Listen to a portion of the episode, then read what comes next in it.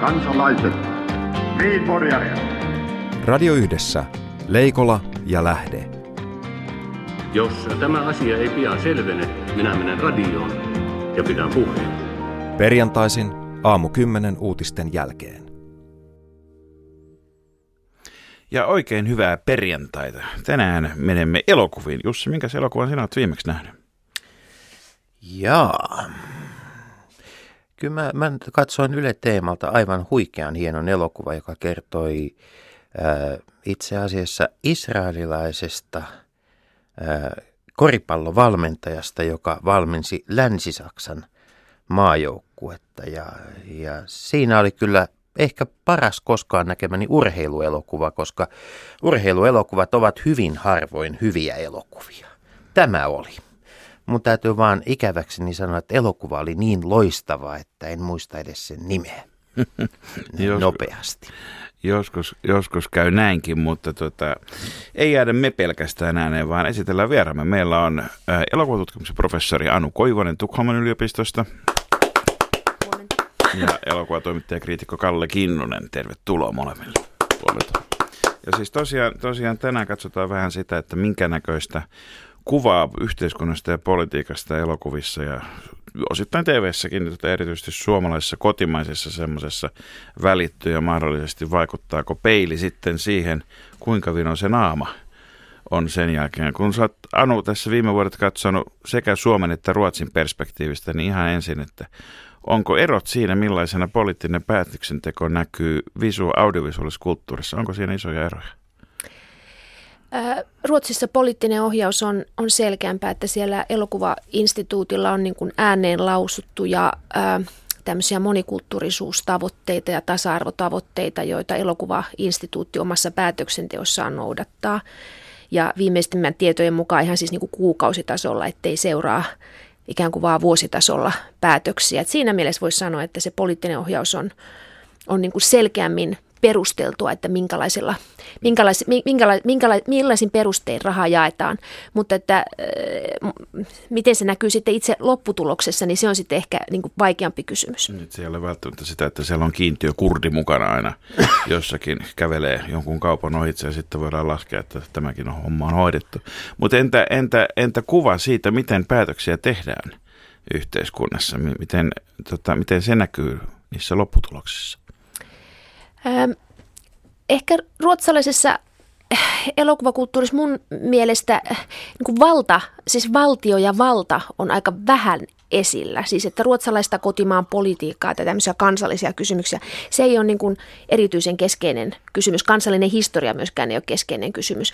Mutta, mutta sen sijaan sitten taas tavallaan tällainen niin kuin yhteiskunnallinen ote, niin näkyy osassa sitä 30 plus vuositasolla tulevaa niin kuin ruotsalaista pitkän elokuvan tuotantoa. Että tavallaan se sellainen niin kuin halu tehdä jollakin tavalla yhteiskunnallisesti osallistuvaa elokuvaa näkyy, mutta ei niinkään valtiollinen päätöksenteko. Pakollinen palme-elokuva silloin tällöin, mutta kyllähän tämä ruotsalaisten suuri kansainvälinen menestys, eli jännitys- ja poliisisarjat niin televi- television puolella kuin sitten elokuvissa, niin kyllähän ni, ni, niissä on aina joku tällainen yhteiskunnallinen sormi, joka on aavistuksen pystyssä ja joskus jopa heristää.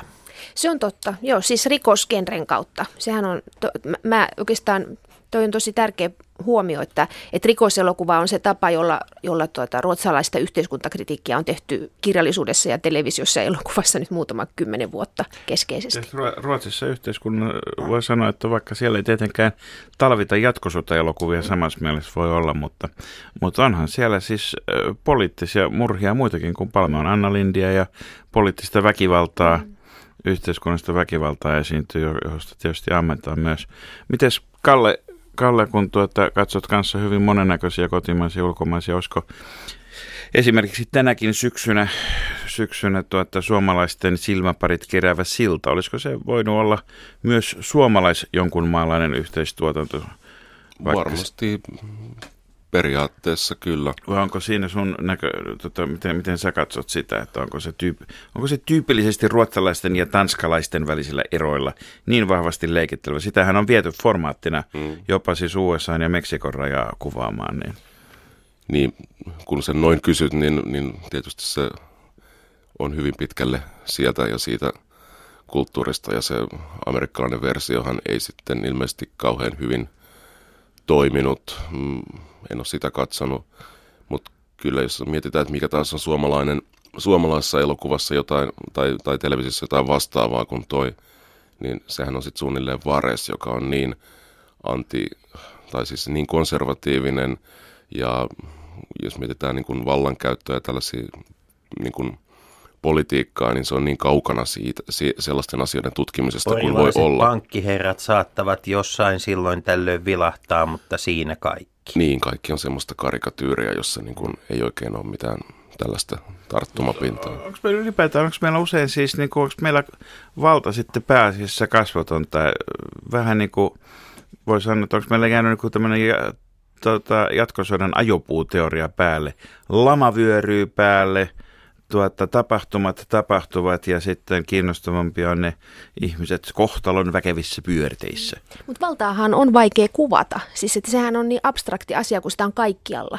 Sitä on jokaisessa tilanteessa ja kaikissa ihmisten välisissä suhteissa. Että siitä, tavallaan tulee sitten se kysymys, että millä tavalla sitä tehdään tarinoiksi. Ja elokuvahistoriassahan tietysti just rikoselokuva on sellainen genre, jolla on pitkä, pitkä historia ja tavallaan se ajatus siitä, että valta on väärinkäyttöä Siis että valta on jonkin tyyppistä väärinkäyttöä, joka voidaan oikeudessa nimetä rikokseksi ja tuomita, niin se on niin kuin ehkä helpoimpia tapoja jollakin tavalla tarttua valtaan. E, ja, ja myös tietysti kaikki tämmöiset dramaattiset tapahtumat, niin kuin murhat tai, tai, tai terrorismi. Niin tämähän on se, se elokuvatyyppi, jota Yhdysvalloissa tehdään ja Venäjällä ei. Et tuota, mutta että Suomessa valtaa näytetään harvoin vallan pitäjiä. Et tuota, valtiovarainministerinä ollessaan Sauli Niinistö esiintyi erässä Uuno Turhapuro elokuvassa. Ja, ja tuota, sitten pitää mennä itse asiassa tuonne jäähyväiset presidentille elokuvaan asti.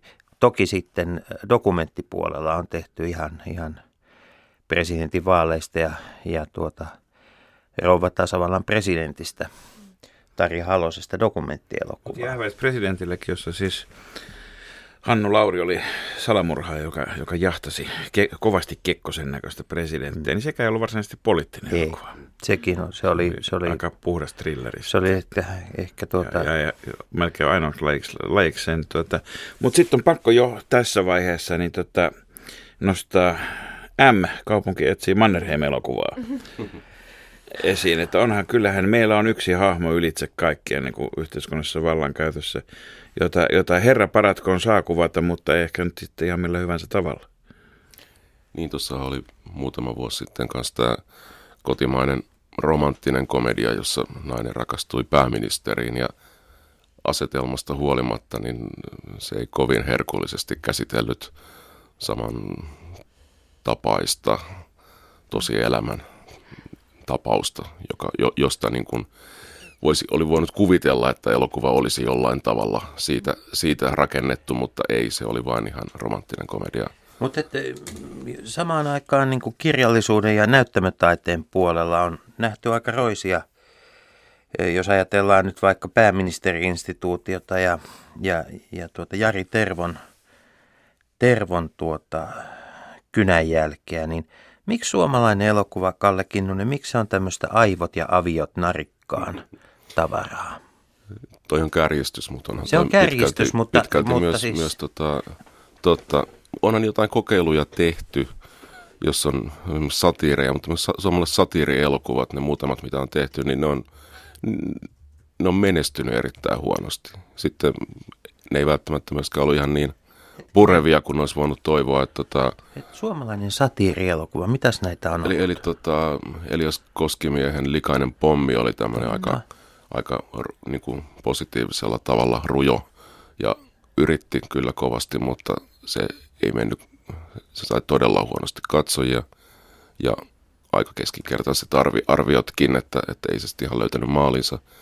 Ja tota, tietyllä tavallahan tämä isämaallinen mies hiihto doping skandaalista oli nimenomaan sitä, mutta tota, se, sehän oli myös ihan valtava floppi, että ilmeisesti ihmiset, jotka on kiinnostunut hiihdosta, ei missään tapauksessa halunnut kuulla enää sanakaan tästä doping-jutusta ja vähän erikoinen leffa se kyllä muutenkin on. Sitten usein sille, että nämä on vähän niin kuin tapettia nämä tämmöiset yhteiskunnalliset tapahtumat, että, että pannaan sinne mukaan ja sekaan mausteeksi, mutta varsinaisesti sen kaltaista niin kuin, se yhtä lailla Amerikassa kuin Eurooppa, muualla Euroopassa, sanotaan muualla kuin Suomikin osa Eurooppaa, niin, niin tota jotain Costa Gavrasin, jos ajattelee, tota, mennään vähän taaksepäin.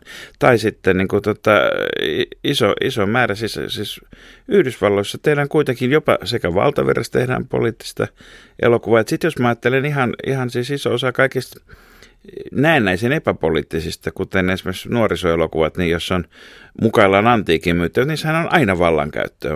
Olen käynyt teinityttären kanssa katsomassa tässä suurin piirtein kaikki mahdolliset nälkäpelivariaatiot ja Marvel-variaatiot. Niissä on aina hyvät ja pahat valtiaat ja, ja sorrettu joukko nousee kapinaan ja, ja, ja pitää pelastaa väärinkäytöksiltä ja muuta tämmöistä. Siis tavattoman vä- väkevää yhteiskunnallista tematiikkaa esiintyy hirvittävän paljon.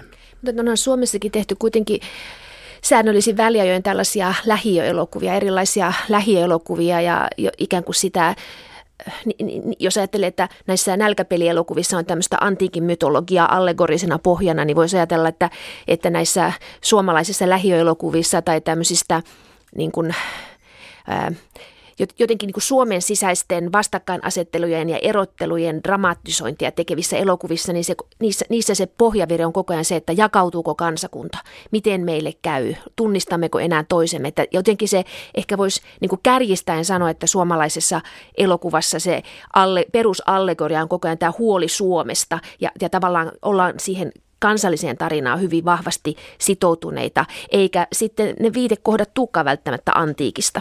He, Kalle Kinnunen ja onko lähiö tämän päivän kartanomiljö? Tämä on hyvä kysymys. Ehkä ihan vielä, jonne, mutta... tämä, jonne tämä Suomen antagonismia sijoittui aikaisemmin, se oli se Tauno Palotulo ylioppilaslakki päässä. Ja, ylioppilas. Niin, ja, ja he tulivat kuitenkin ihan hyvin työväestön ja maaseutuväestö, kaupunkilaisväestö ja maaseutuväestö löivät rei, reilusti kättä keskenään. Ja sitten oli vähän kommelluksiakin, mutta aina siitä selvittiin. Niin. Mutta jos ajattelee sitä Tapio Suomisen Täältä tullaan elämä elokuvaa ja sitten Mikko Niskasen kahdeksan surmanluotia, niin ei sille välille kovin paljon tuotantoja mahdu. Semmoista, jossa, jossa ikään kuin tämä, musta tämä on, tämä on hyvä tämä Anun havainto tästä jakautuvasta, niin kuin jakautumisen uhasta. Tämä mutta sitä ei nähdä mahdollisuutena myöskin siis tämmöisenä, että voi syntyä valtakulttuurista irrallisia eskapistisia alakulttuureja, vaan, vaan ollaan konsensuaalisempia tuolla elokuvan tekijöiden maailmassa kuin konsensusherrat itse. Vai? Ihan toi Dome Karukosken Leijonasydänhän oli ihan tämmöinen mielenkiintoinen ja, ja tota, aika, aika hyvä elokuva. Siinä on uusi, uusi natsi, joka rakastuu naiseen, jolla on tummaihoinen poika. Ja siitä ra- rakennettu ihan oikeasti ihan mielenkiintoisia mielenkiintoisia kysymyksiä sen, sen ympärille, plus sitten vielä elokuva, joka todella löysi yleisönsä. Mm. Mutta sehän, se on niin kiinnostavaa, että jos ajattelee, että mitä on, niin kuin, että jos on, on, on tämä suomalainen studiokauden elokuva johonkin 50-luvun loppuun, johon, johon sijoittuu ikään kuin tämä elokuvallinen menneisyys ja sitten alkaa joku tällainen uudemman elokuvan kausi, niin kyllähän tässä uudemman elokuvan kaudella voi ajatella, että siinä niin kuin jakaudutaan yhtäältä tällaisiin elokuviin, jossa laitetaan jossakin mielessä ikään kuin aivot narikkaan tai yhteiskunta on tapettia, tai sitten on tämmöinen kansallinen ka- ka- kansallinen huoli, äh, hu- huoli. Ja mun mielestä se on niin olennainen äh, havainto se, että, että, että erilaistuminen tai, tai jakautuminen tai moneutuminen, e, niin se ei ole mikään tällainen niin iloa tuottava perspektiivi, vaan nimenomaan huoliperspektiivi. Ja se on niin säännönmukaisesti tulee aina väliajoin uudelleen tämä, että mennään, löydetään jotkut lähiöt. Se alkoi jo 60-luvulla ja se tarina ikään kuin siitä, että että, että, että on se toinen, on, on, on, on, on, on ne, joita me emme ymmärrä. Siis tavallaan elokuva puhuttelee jotakin meitä, jotka katsoo jonnekin, jota me emme ymmärrä. Nämä menis nyt lähiöön, kyllä. Tai sitten se toinen, toinen, tästä, toinen variantti on sitten se, että ne on kyllä aidompia siellä toisaalla. Siihen, se on tämä toinen puoli, että ne on siellä maalla. Kivenpyörittäjän kylä. Niin, tai niin. mielensä pahoittaja. Mm. Mutta sitten meillä on, sit meillä on pussikallielokuva. Meillä on niin myöskin tämmöistä, on sitten, niin kuin, että ihan reilusti niin kuin tuolla hipsterialueellakin ei tarvitse muistaa koko aika, että lähiöt on olemassa ja elämä on toisaalla. Mm. Elämä on toisaalla, sinne pääsee taksilla, mutta tuota, yksi aihe on, jota suomalainen elokuva ja televisiodraama eivät ole juuri käsitelleet. Ja kun verrataan muihin Pohjoismaihin, niin tämä uskonnollinen, a, uskonnollisten piirien ahdistus, siellä harjoitettu väkivalta, hyväksikäyttö, niin on kyllä Ruotsissa ja Tanskassa tartuttu aivan eri tavalla kuin meillä Suomessa. Onko tämä filmatisointien jälkeen, kun onko niitä tämä, niin, Kyllä, mutta onko tämä, niin kuin Timo K. Mukka, kyllä, mutta et sen jälkeen suuri hiljaisuus. Mistä? Niin. niin, ehkä tällä hetkellä suomalaisessa elokuvassa pikkasen pelätään ahdistavia aiheita. Mm. Että jos aikaisemmin se kuva suomalaista elokuvasta oli, että se oli masentunutta ja ahdistavaa, niin nykyään se ei enää uskalla olla sitä silloin, kun olisi tarpeellistakin.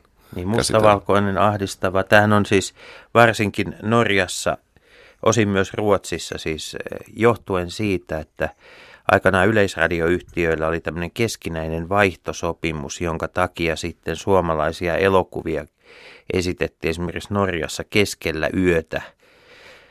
Ja ne olivat juuri tätä niin kuin ahdistussaagaa. Mm. Niin tuota, siitä on jäänyt niin kuin aika, aikamoinen leima monen keski-ikäisen norjalaisen mieleen. Mutta tota, mutta mut voisiko ajatella, että nyt kun, siis kun iso osa suomalaista elokuvaa, niin kuin tietysti muuallakin ää, u, uusi, uusi elokuva on tällaista niin kuin osa tämmöistä tavaraketjua, että ensin on kirja tai teatterisitys, sitten tehdään elokuva tai tehdään televisiosarja tai jotain muita spin-offeja niihin liittyen, niin nyt jos ajattelee, että tavallaan nyt on tullut joitakin romaaneita, niin kuin Pauliina Rauhalan Taivaslaulu, josta mun ymmärtääkseni on tehty erittäin menestyksekäs te- teatterisovitus jo nytten, niin siis sehän ihan mahdollista, että joku tällä hetkellä jo pusaa siitä elokuvakäsikirjoitusta. Että tämän tyyppinen ketju tosiaan... Sovinno, tai siis on tämä nimenomaan ajatus, että lestadiolaisperheessäkin voi olla onnellisuutta. Nimenomaan, joka joo. on taas sitten, voi sanoa, että myöskin, myöskin tietysti omalla tavallaan mm. sitä, että etelän metian näkökulmasta, että nyt nämä menisikin Pohjois-Pohjanmaalle, kun niin nämä, me, nämä menisi lähiaan. Kyllä, Tota, ihan ottamatta kantaa siihen, että varmasti voi olla sekä onnettomuutta että onnellisuutta, niin kuin, mutta nämähän on valintoja. Mä olisin palannut vielä tuohon, tuohon rotukysymykseen, joka nyt tietysti näin aikoina on mitä suurimmassa määrin tullut niin kuin Dome Karukosken leijona sydämme, josta Kalle Kinnunen puhuit hetki sitten jälkeen ajankohtaisemmaksi, mutta samaan aikaan meillä on meillä on tuota, sitten niin kuin Amerik- Amerikassa tämmöisiä kuin 12 Years a Slave, jossa ei ole todellakaan yritystäkään niin kuin rakentaa sovitteleva onnellinen loppu nimenomaan eri yhteiskuntaluokkien ryhmille, vaan päinvastoin. Nimenomaan kertoo enemmistölle, miltä se siltä toisesta puolesta tuntui.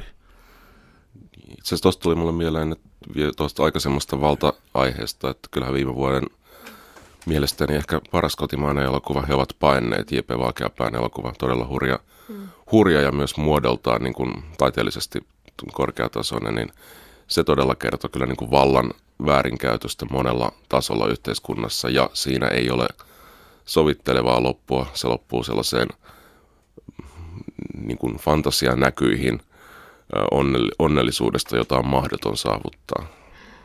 Et se oli aika mm, esimerkki kyllä siitä, että kyllä näitä kotimaisia niin kuin tietyllä tavalla hyvinkin rajoja saattaa sitten jos ajatellaan sitten näitä, näitä tota, ikään kuin kasvollisia vallankäyttäjiä, niin tota, vaikka ne olisi fiktiivisiäkin henkilöitä, niin edelleenkin sanoisin, että valtavirran Hollywood-elokuvassa esimerkiksi ministeri tai varapresidentti tai presidentti tai presidentin rouva, joka on melkein sama asia siellä päin, niin tuota, on, on, on yleensä joko fiksu ja taitava tai sitten ilkeä, pahantahtoinen, juonitteleva. Siinä missä Suomessa ministeri on elokuvassa pääsissä tyhmä, koominen hahmo. Kyllä. Tämä on mi- mi- mistä tämä johtuu? Tässä on huikea iso ero näissä tyypittelyissä.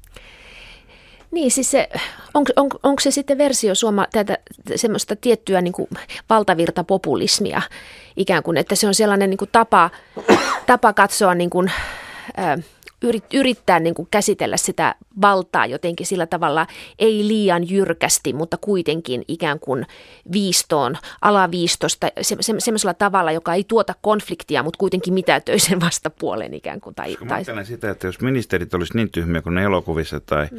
TV-sarjoissa näytetään, niin se mitä kymmeniä ministerinä henkilöitä. Yksikään niistä ei olisi päässyt ikinä niihin hommiin niin kuin niillä lahjoilla, millä se näytetään fiktiossa. Pitääkö meidän sitten olettaa, että fiktion pitäisi heijastaa todellisuutta? Voisi olla yhtymäkohtia aina silloin tällä.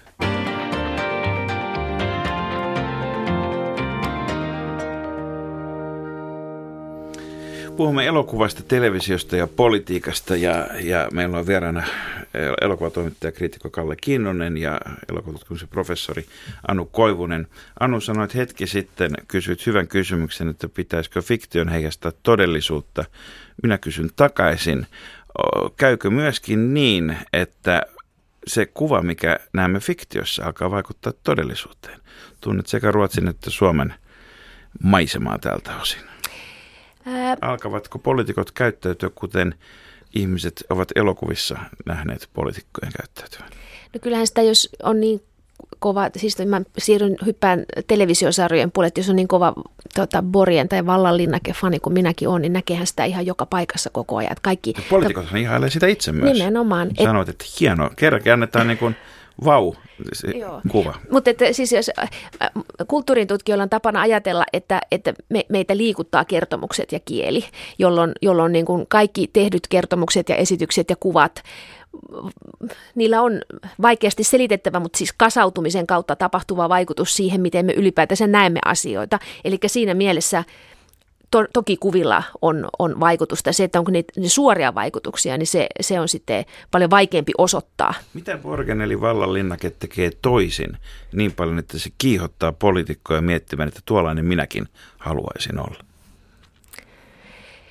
Se esittää poliitikon sekä niin kuin vallan alaisena että vallakkaana samanaikaisesti. Siinä on niin kuin toimijoita, jotka on sekä pahiksia että hyviksiä, mutta, mutta että siinä, siinä tulee semmoinen, niin kuin poliitikot on keskeisiä, poliitikot on tärkeitä, eikä pelkästään ikään kuin marionetteja jossain globaalien markkinavoimien pyörityksessä. Mä luulen, että se, se vetoaa poliitikkoihin. Voimannuttava vaikutus. Borgenin ja politiikan suuri erohan on siinä, että Borgenissa kaikilla hahmoilla lähes tulkoon on oma suunta ja oma tahto.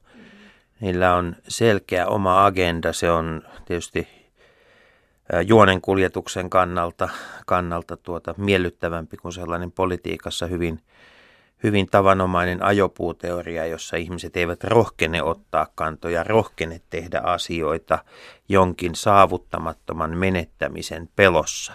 Voisiko Borgenin ministeri tulla takaisin EUn kokouksesta ja sanoa, että äänestin tyhjää, koska meillä on hallitusohjelmassa lukee näin. Hän olisi ainakin hyvin musertunut. Niin. Pian entinen poliitikko. Tämä, tämä on tuota, mutta sitten jos me ajatellaan niin kuin tätä kieltä, politiikan kieltä. Yhdysvalloissahan on, on tehty tutkimus siitä, miten valtavan paljon poliisisarjat ovat vaikuttaneet tapaan, jolla poliisit puhuvat. Eli siellä itärannikon ja länsirannikon poli, poliisien kieli oli aikanaan hyvin erilaista. Samoin voi sanoa, että siinä välissä olevien hieman harvempaan asuttujen ö, osavaltioiden poliisien kieli taas oli aivan toisenlaista. Nyt se on läpi Yhdysvaltojen suht samanlaista ja sitä selitetään poliisien sarjoilla, poliisisarjoilla. Onko tuota, onko tämä amerikkalainen TV-tuotanto West Wing tai sitten alkujaan brittisarja House of Cards, jossa alkuperäiseen kannattaa ihan ehdottomasti tutustua. Niin onko te, te tämän tyyppiset, muokkaako sitä tapaa, jolla, jolla poliitikot paitsi puhuvat, niin myös sitä kuvakieltä, politiikan kuvakieltä? Mä ajattelen, y- yksi, tämä on siis, tämä on varmaan sellainen asia, jota, jota, jota me, josta me ei tiedetä vielä tarpeeksi. Tästä pitää tehdä tosi paljon niin kuin tutkimusta erilaisten aineistojen kautta, jotta niin kuin saadaan varmaan sekä my, my, niin kuin kieltäviä että myöntäviä vastauksia. Mutta mä ajattelen siis sellaista ikään kuin vaikutusta kyllä, että, e, että kun siis kiinnostavaa on se, että näissä kaikissa sarjoissa niin tuotetaan epäluulosta katsetta, kiinnostunutta, mutta epäluulosta katsetta politiikkaan. Ja kiinnitetään koko ajan huomiota siihen, että mikä on sen pinnan ja syvyyden välinen suhde. Että sanotaan yhtä, tehdäänkö toista, mitä motiiveja. Niin tavallaan siis tietyllä tavallahan tämä kaikki poliittinen fiktio rohkaisee meitä katsomaan entistä sitoutuneemmin ja kiinnostuneemmin politiikkaa, mutta samalla epäluuloisemmin. Ja, ja ehkä tämä on niin sellainen asia, että voisi ajatella, että miten tämä liittyy sitten siihen maailmaan, jossa nykyään erilaiset viestintäammattilaiset streamlainaa politiikkaa ja minkä tekemme kuitenkin tästä kaikesta viestintäammattilaisten määrästä riippumatta ikään kuin koko ajan ihmetellään, että on se kumma, kun ne sanoo tekemässä tätä ja sitten tekeekin tätä. Että, ei, että ilmeisesti oppi ei mene perille. Tämä olisi mun vastaus tähän kysymykseen, että ehkä katsotaan, mutta ehkä oppi ei mene perille. Kalle Kinnunen, heiluttaako häntä koiraa? mä, en, mä en oikein osaa vastata tuohon, tuohon kuten, kuten sanottu, sanottu niin tota, se suhde on niin monimutkainen varmasti. Että, että... Spin-doktoroinnistahan on Suomessa tehty muutama, ihan muutama televisiosarja, mutta nekin on olleet enemmän, enemmän työpaikkakomedioita, jotka on vaan sijoitettu politiikan maailmaan. Tässä, tässä voi sanoa myöskin tietysti, että tämä käsitys siitä, siitä tuota, avustajien roolista on jostain kyllä herra ministeristä tai kyllä herra pääministeristä käsin muuttunut hyvin paljon. Et, et, et, et, niin kuin silloin, jossa tietysti on myöskin se, että siinä ministerit on ollut koomisia, niin se on liittynyt tämmöiseen perinteiseen hovinarri väärän kuninkaan aset, asetelmaan ja se on ollut niin kuin siinä parisuhteessa, mikä on ollut avustajalla ja kansliapäälliköllä ja ministerillä. Siinä, missä niin kuin West Wingin avustajat eivät missään nimessä enää ole ne kuitenkin niin kuin siinä ikään kuin toisen kustannuksella tehdä, vaan siinä, vaan siinä esitetään niin kuin maailma niin monimutkaisena. Mm. Ja, ja mikä vastaa niin kuin, kyllä minun käsitystäni aika paljon, että ne ei todellakaan ole niin kuin yhden miehen tai naisen pystyssä pitämään showta, vaan se on tiimityötä, josta jäävuoren huippu näkyy. Ja tietysti se osa sitä kiinnostusta on, mm. että me pääsemme kulissien taakse Taakse, katsomaan niin. sitä, mitä se jäävuori on syönyt sinne mm. veden alaiseen osaansa. Mähän pidin aivan valtavasti siitä presidentin tekijät dokumentista. Se oli musta todella hieno just tästä. Perkeleen hyvä. Perkeleen hyvä, totta. Tuli kirjoittua radiossa. Niin. Kyllä, kyllä, mutta, mutta tota... tässä, tässä on myös sellainen muutos, kun katsotaan sekä eurooppalaista että, että amerikkalaista kerrontaa – niin ä, aluksi tavallaan avustajat oli hahmoja, jotka pyrkivät poliitikkojen paikalle politiikassa. Entistä enemmän avustajista on tullut hahmoja, jotka yrittävät politiikan avulla, politiikkaa astinlautana käyttäen päästä sitten muille paikoille. Ja, ja tämä on minusta semmoinen niin kuin iso, iso muutos näissä, näissä tässä niin kuin tässä parisuhdeasetelmassa, johon... On siis on muutos myöskin yhteiskunnassa, jos ajattelee sitä, että et, et aikaisemmin, et siis meillä on niin kuin Amerikassa on ollut maailman sivu, on ollut sitä, että on ollut niin kuin vahvaa verenvaihtoa erityisesti talous- ja liike-elämän ja sitten politiikan välillä. Et pankkirit on mennyt hallitukseen ja, ja ministerit on mennyt fina, erityisesti finanssimaailmaan, mutta teollisuuspomoiksi myös. Ja, ja, ja tota, kaikki presidentit nimittelee miljonääritukijoitaan suurlähettiläiksi eri maihin, mutta ei se tee heistä välttämättä noin pitkä syöksus ikä, sori UM, mutta ei se tee niistä kehnompia diplomaatteja välttämättä kuin karjääridiplomaateista. Suomessa meillä oli 20-luvulla, niin sanottiin, että, valtion, että professorit marssii senaatin torin poikki yliopistosta valtioneuvostoon, niin tota, eikä se käynyt aina ihan karrikointi ollut.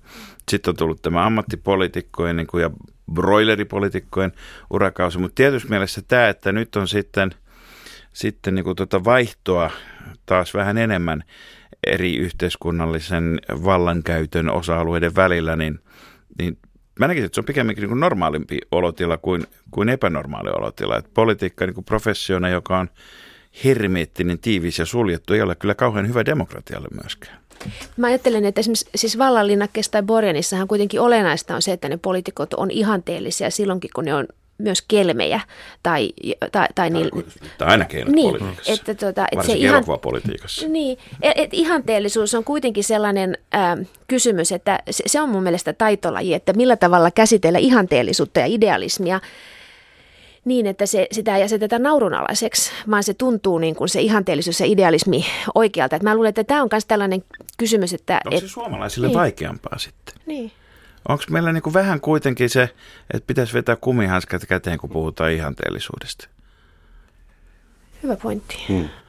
Et se on kuitenkin niin kuin sit vähän semmoista, niin kuin, että ei oikein tiedetä, miten suhtautua siihen. meillä on realismi. Suomalai, siis tämähän on just tämä, että, että su- suomalaiskansallinen tarina on kuitenkin tällainen romanttinen tarina, jota, että meitä uhkaa erilaiset ulkoiset voimat ja sitten sisäinen jakautuminen. Ja se kansallinen tarina on se, että miten me pysytään yhdessä. Mutta sitten toisaalta niin kun kaikki haihattelu, siis että siis, nehän on niin kun todella pahoja sanoja, kaikki tällainen tässä kansallisessa kertomuksessa se, että jotenkin niin unohdetaan tämä realismi, että nämä on ne asiat, joista pidetään huolta. Että kaikki ulospäin katsominen tai jotenkin erilaisuuden ihannointi tai joku tällainen maailmallisuus, niin Että on helpompi tehdä Niin. niin. Pohjanmaa-elokuvia yksi toisensa jälkeen, Nimenomaan jossa tyydytään kohtaloon, humaltuessa vähän riehutaan, mutta sen jälkeen seuraavana päivänä jälleen palataan ruotuun. No mennään sitten seuraavaan suomalaisen elokuvan suureen tabuun, joka on Venäjä. Siis Venäjähän loistaa täysin poissaolollaan. Edellinen aavistuksen Venäjää liipannut elokuva taisi olla Timo Koivusalon kaksipäisen Kotkan varjossa, joka nyt ei ollut kovin suuri merkit, merkittävä tämmöinen yhteiskunnallinen kannanotto. Mutta tota, Kyllä, itse asiassa ihan tältäkin syksyltä. Kyllähän Antti Jokisen kätilössä luonnollisesti on. Kät, joo, nämä on nämä sota, sotaelokuvat, sota- sota, sotaelokuvissa, sotaelokuvat on, on, on, on, on Venäjä on aika persoonaton Venäjä. niin, so- sotaelokuvat on tavallaan genre erikseen, mutta sellainen, joka, mun on aika, ja hei Markus, tuota, onkohan tonne elokuvasäätiöön toimitettu yhtään Putin-aiheisen elokuvan? Sun kuin hake- puuttuva aihe. Niin. Tota, mutta Niin, täytyy sanoa verrattuna kirjallisuuteen, jos meillä tällä hetkellä on siis mitä, mitä erinäköisimpiä eläviä, eläviä tota Venäjä-kuvauksia Suomen, Suomen ja Venäjän siis kohtaloiden ja ihmisten kohtaloiden kietoutumista hyvin monimuotoisesti yhteen, niin kyllä, kyllä, tota, kyllä elokuva tässä jää kakkoseksi, täytyy Miksi, sanoa tällä miksi, miksi, Kalle Kinnunen, minkä takia, minkä takia Venäjä ei, ei ole läsnä suomalaisessa elokuvassa? Niin, mm, mä en ole ihan varma, että, että onko se niin vähän läsnä, kun sanotaan, että... että Vai onko se niin läsnä, että se ei näy? Niin, siis äh, mä en tiedä minkälaisten aiheiden kautta se sitten olisi välttämättä läsnä. Että tota, eihän Ruotsikaan ole läsnnä suomalaisessa elokuvassa kauheasti. Rajat ovat kiinni. Niin, että Nyt et, tässä on nyt rajat kiinni. et, et nämä aihe, aihevalinnat valinnat, tota, ei, ne, ne katsoo aika paljon tänne rajojen, rajojen sisään, sisään tai kyllä. sitten meillä on niin kuin Ironscan kaltaisia tämmöisiä Born Global totaalisesti. Ja, ja jopa sitten silloinkin, kun Suomi sattuu olemaan paikka, johon esimerkiksi USA presidentin lentokone putoaa, niin siellä voi olla sveitsiläisiä vuoria ihan rauhassa tai mitä vaan. Että sille oikeastaan on niin sit tekemistä Suomen ja Amerikan välillä noin syvemmässä mielessä. Kyllähän siinä Iron Sky 2 on tämmöinen joku tanssiva Putin-hahmo, jota esittää Kari Ketonen. Että kyllä se Putin sikäli on suomalaisessa elokuvassa nyt kerrankin läsnä.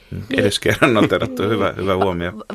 vaikea, ajate, vai- vaikea uskoa, että siis Pirkko Saision Slavasta tehtäisiin elokuva. Siinä sehän nyt tietysti olisi sekä yhdistelmä historiaa että, että nykyaikaa, mutta että jos ajattelee, että, että mentäisiin tällaisten juuri niin kuin näyttelijöiden tai näyttelijäsuoritusten perässä, niin voisi hyvin ajatella, että Kari Ketonen saisi Timo Tuomisesta kilpailijan Pu- Putin, Pu- Putin hahmossa. Mutta että siis kyllä, kyllä joten siis elokuvasäätiöhän on ylpeä siitä, että Suomessa on juuri kotimaisten elokuvien katsomisaste Euroopassa korkealla tasolla. Eli että Suomessa halutaan katsoa suomalaisia elokuvia, kun elokuvilla nyt menee hyvin. Ja, ja ehkä tässä on niin kuin yksi linkki, että, että suomalainen elokuva – kotimainen elokuva on poikkeuksia, jotka ikään kuin pyrkii olemaan jotenkin kansainvälisiä. Tuo tästä Kalli tietää enemmän mutta laajassa mittakaavassa, mutta että, mutta että jollakin tavalla niin kuin se tuntuma on se, että suomalaista elokuva tehdään niin kuin su- suomalaisille jotenkin suomalaiseksi pitkällä aikavälillä tunnetuista teemoista.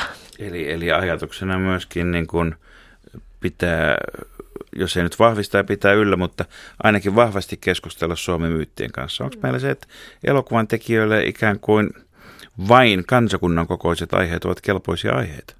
No tuosta yksi tämmöinen jännä esimerkki se oli, oli tämä, että kun tämä Big Game-elokuva valmistuessaan Suomen historian kallein elokuva englanninkielinen pääasiassa, mutta tapahtuu Suomessa ja kaikessa mediassa puhutaan suomalaisena elokuvana siitä ja tällainen valtava mainoskampanja ja se menestyi Suomessa selkeästi huonommin kuin oli odotettu tai oikeastaan kukaan osasi ehkä odottaa. Eli tota, se ei sitten vaan ollutkaan kylliksi suomalainen, että se ei enää niin kuin riitä, riitä että, tota, että, että se niin kuin periaatteessa on, kun se ei käsitellyt suomalaisia aiheita, vaan kertoo tällaisen amerikkalaistyyppisen fantasian, joka vaan sijoittui Suomeen.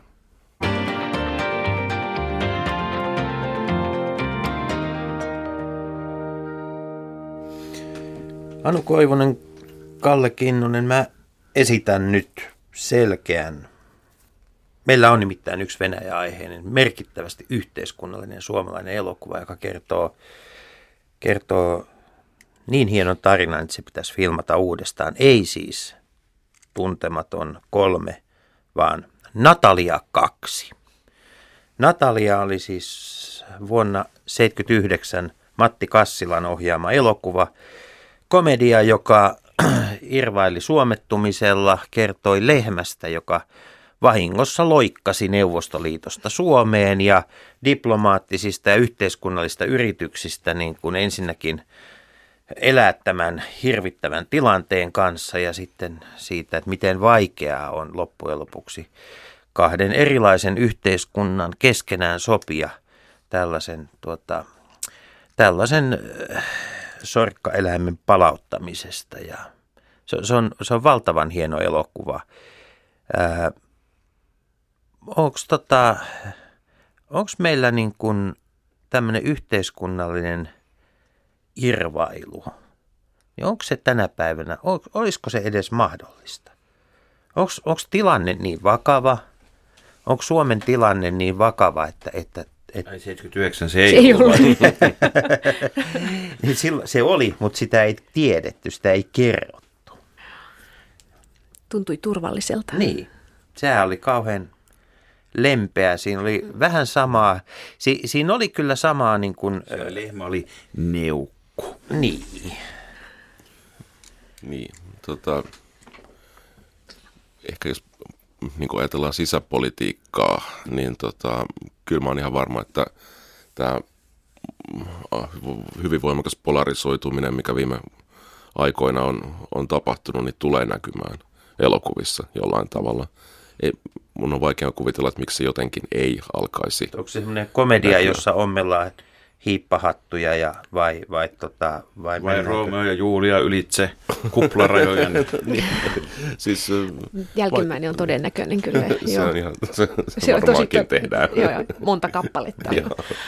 Et, Joo. Mutta että siis, tässähän tullaan juuri, minusta tämä on hirveän kiinnostava kysymys, että missä, missä tällaista ajankohtaissatiria, tai ei edes ajankohtaissatiria, mutta että siis jollakin tavalla tällaista satirista otetta – äh, niin kuin suuriin kysymyksiin, missä se on, se on niin kuin mahdollinen. Ja mulla on se tuntuma kyllä, että se on tällä hetkellä, että elokuva ei ole se taidemuoto tai kulttuurimuoto, jossa niin kuin tämän tapaisia tarinoita suositaan tai rohkaistaan, että niiden niin kuin paketoiminen jollakin tavalla tämmöiseen elokuvan levitysverkostoon ja siis näin kuin elokuvateattereiden viihdekeskuksiin, niin on, on niin kuin vaike- se sopii jotenkin huonosti, että sen pitchaaminen niin kuin rahoittajille on, olisi varmaan tosi haasteellista, koska sen tarinan pitäisi lähteä yksilöistä, sen pitäisi lähteä jostakin arkisesta, sen pitäisi lähteä jostakin, että se pitäisi, niin kuin, se varmaan varmaan voi olla paljonkin käsikirjoitusehdotuksia, jossa on joitakin tällaisia tunnussanoja, mutta ne on sitten sellaisia, jotka pyyhkiytyy siinä niin kuin käsikirjoitusta pestessä ja elokuvaa tehdessä pois tai jää vaan ikään kuin tapetiksi.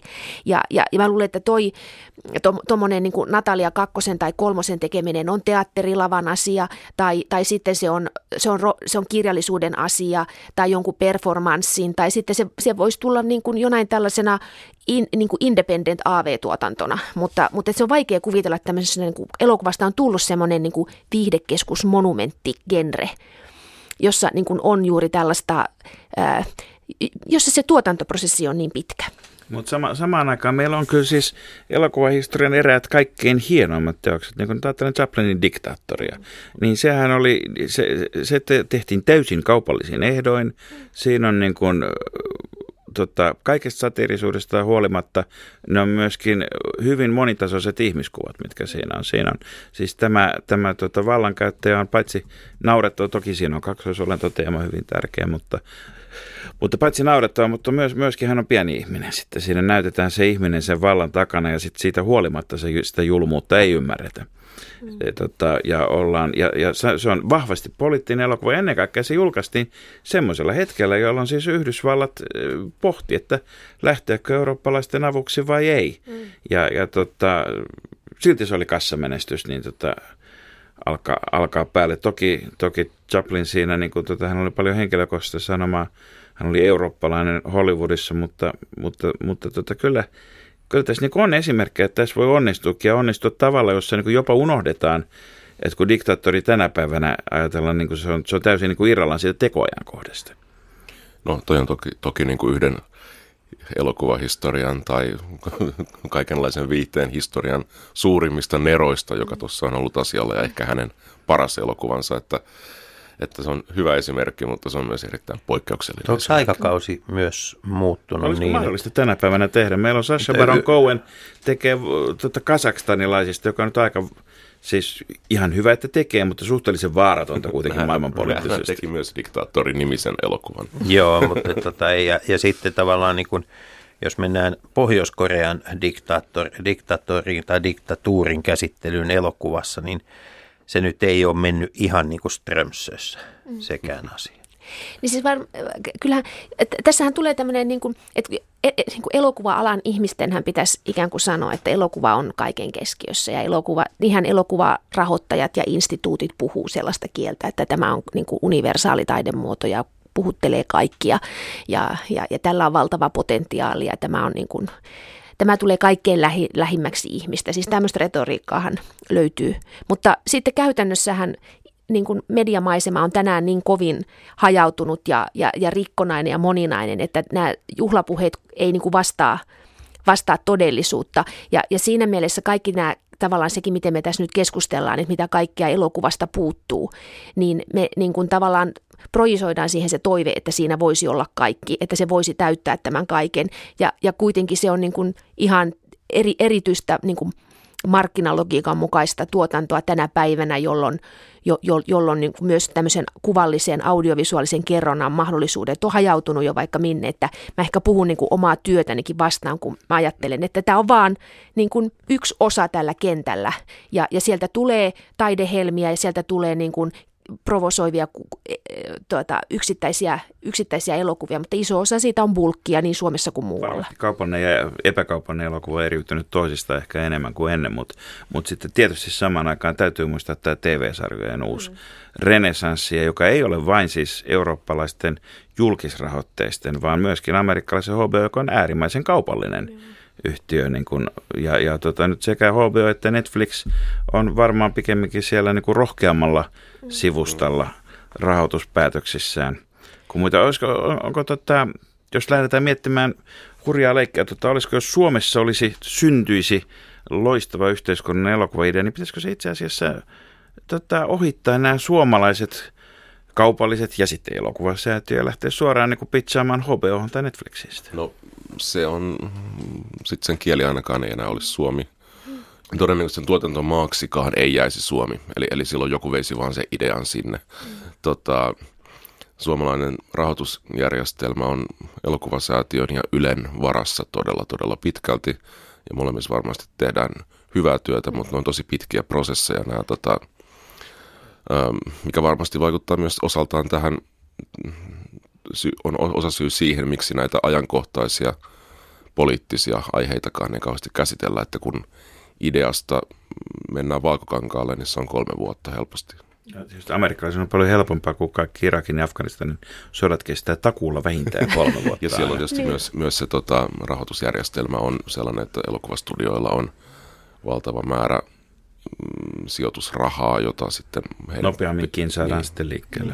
Mikä on kiinnostava kysymys on nyt, kun tavallaan Su- Suomessa, mä luulen, että tämä ei ole ainoastaan niin kuin mun tuntuma, vaan että on niin kuin yleinen tuntuma siitä, että nyt on jotakin isoa tapahtumassa, että mielenosoituksia on, on joka viikko ja, ja mielipidepolarisaatiot on niin kuin moninaisia, kerrostuneita ja, ja, ja, ja hyvin vahvoja. Niin kuin jokaisessa mielenosoituksessa on, on, on tätä kameraporukkaa todella paljon liikkeellä ja nyt jo tiedetään, että monet dokumentaristit yrittää er, niin kuin eri tavoin kartottaa sitä, mitä tapahtuu sekä niin kuin, turvapaikanhakijoiden kanssa työ, työske, ty, ty, kuva, kuvaavat vapaaehtoistyötä turvavastaanottokeskuksissa ja niiden liepeillä ja, ja turvapaikanhakijoiden sijoittumista eri puolille Suomen. Ja tähän ei ole ehditty mitään rahoitusta hakea, että nämähän lähtee kaikki tietysti omalla riskillään liikkeelle. Ja tämä on kiinnostavaa nähdä, että tuleeko tästä, että sehän olisi kaikki mahdollisuus johonkin ihan niin kuin tietynlaiseen pieneen vallankumoukseen. Suom- kun tiedät, että tällä hetkellä pystyy, ja teatterielokuvissakin niin. käytetään siis tämmöistä, että se tekninen laatu, Joo. A, sen vaatimukset ei ole samat, sitä Blair Witch Projectista lähtien varmaankin mm. niin kun on nähty, että jos sisältö on mm. kunnossa ja muoto on kunnossa. Ja sitten toisinpäin myöskin tota täysin kelvollista jälkeä tekevä kalusto on niin kuin lähes kenen tahansa Kyllä. Ulottuvilla. Niin. Teatterin levitys on oma kysymyksensä. Joo, itse asiassa toi on, toi on vähän niin kuin, menee ehkä niin päin, että nämä tekninen kalusto, jolla voi kuvata leffateatteri-leffan, on varmaan halvimmillaan muutama tonni enää, enää nykyään, mutta siitä huolimatta ei ole vielä tapahtunut mm. tätä suurta läpimurtoa, mm. että tulisi niin kuin – äm, perinteisten tekijäpiirien ja rahoitusjärjestelmien ulkopuolelta, niin kuin esimerkiksi Suomessa sellaista elokuvaa, joka todella olisi onnistunut ja Anon kiinnostanut. ajatus on äärimmäisen kiinnostava, että nyt jos koskaan kyllä varmasti olisi tämä läpimurron mahdollisuus.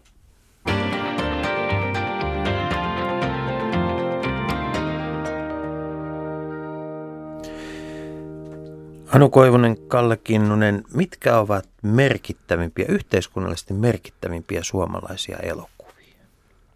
Kahdeksan surmanluotia lienee aika helppo vastaus tähän. Mitä muita löytyy?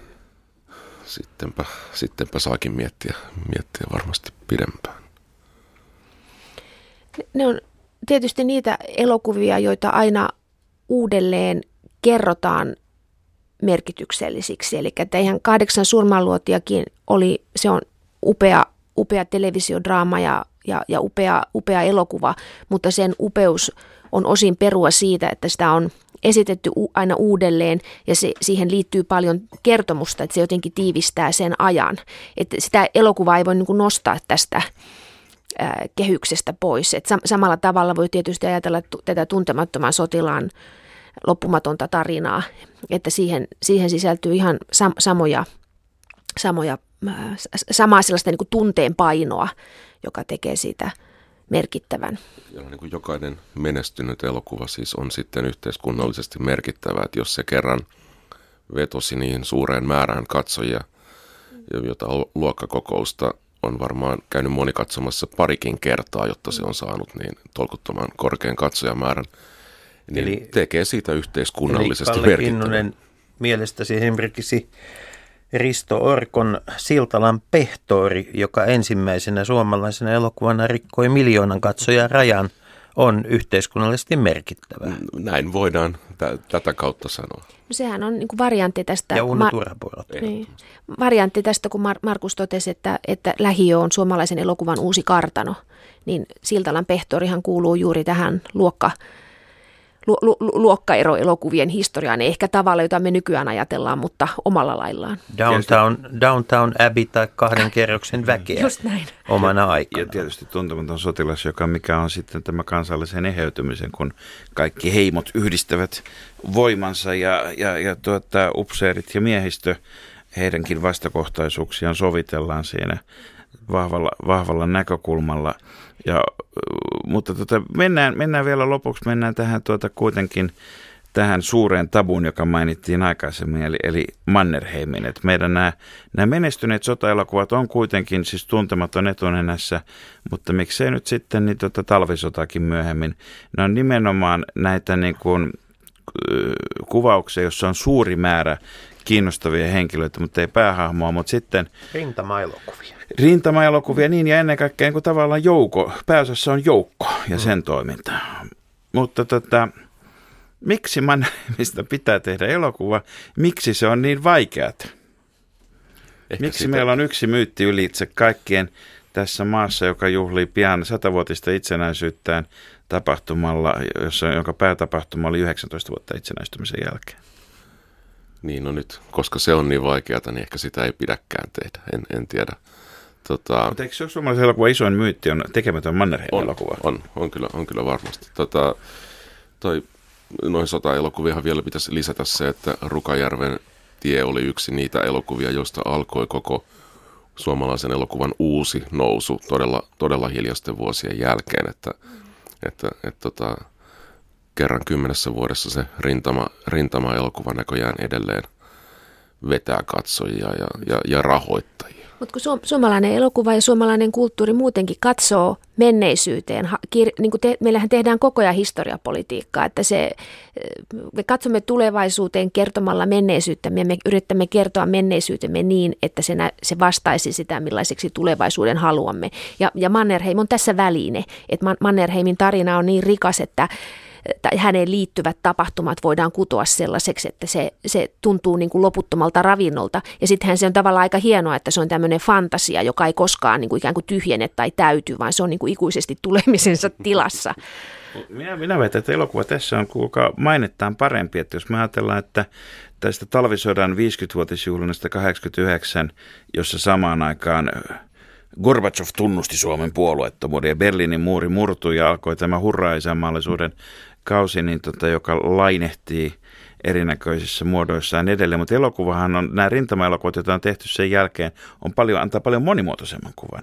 Eivät ne anna yksi ulotteista kuvaa sodasta eikä isänmaallisuudesta suinkaan. Ne on aika monimuotoisia ja siihen samaan tietysti voi sanoa ansioinen ja puutteinen esimerkiksi tämän syksyn jo kertaalleen mainittu kätilökin asettu, että, se, että tota, sitä ammennetaan hyvin monennäköistä kuvaa, mutta Mannerheimista ei varmaan sitä niin monennäköistä kuvaa saa. Se voi olla yksi syy, miksi se on, jää tekemättä, että se on liian yksiulotteinen sille jo moniulotteiseksi vakiintuneelle sota, kuvalle sodasta.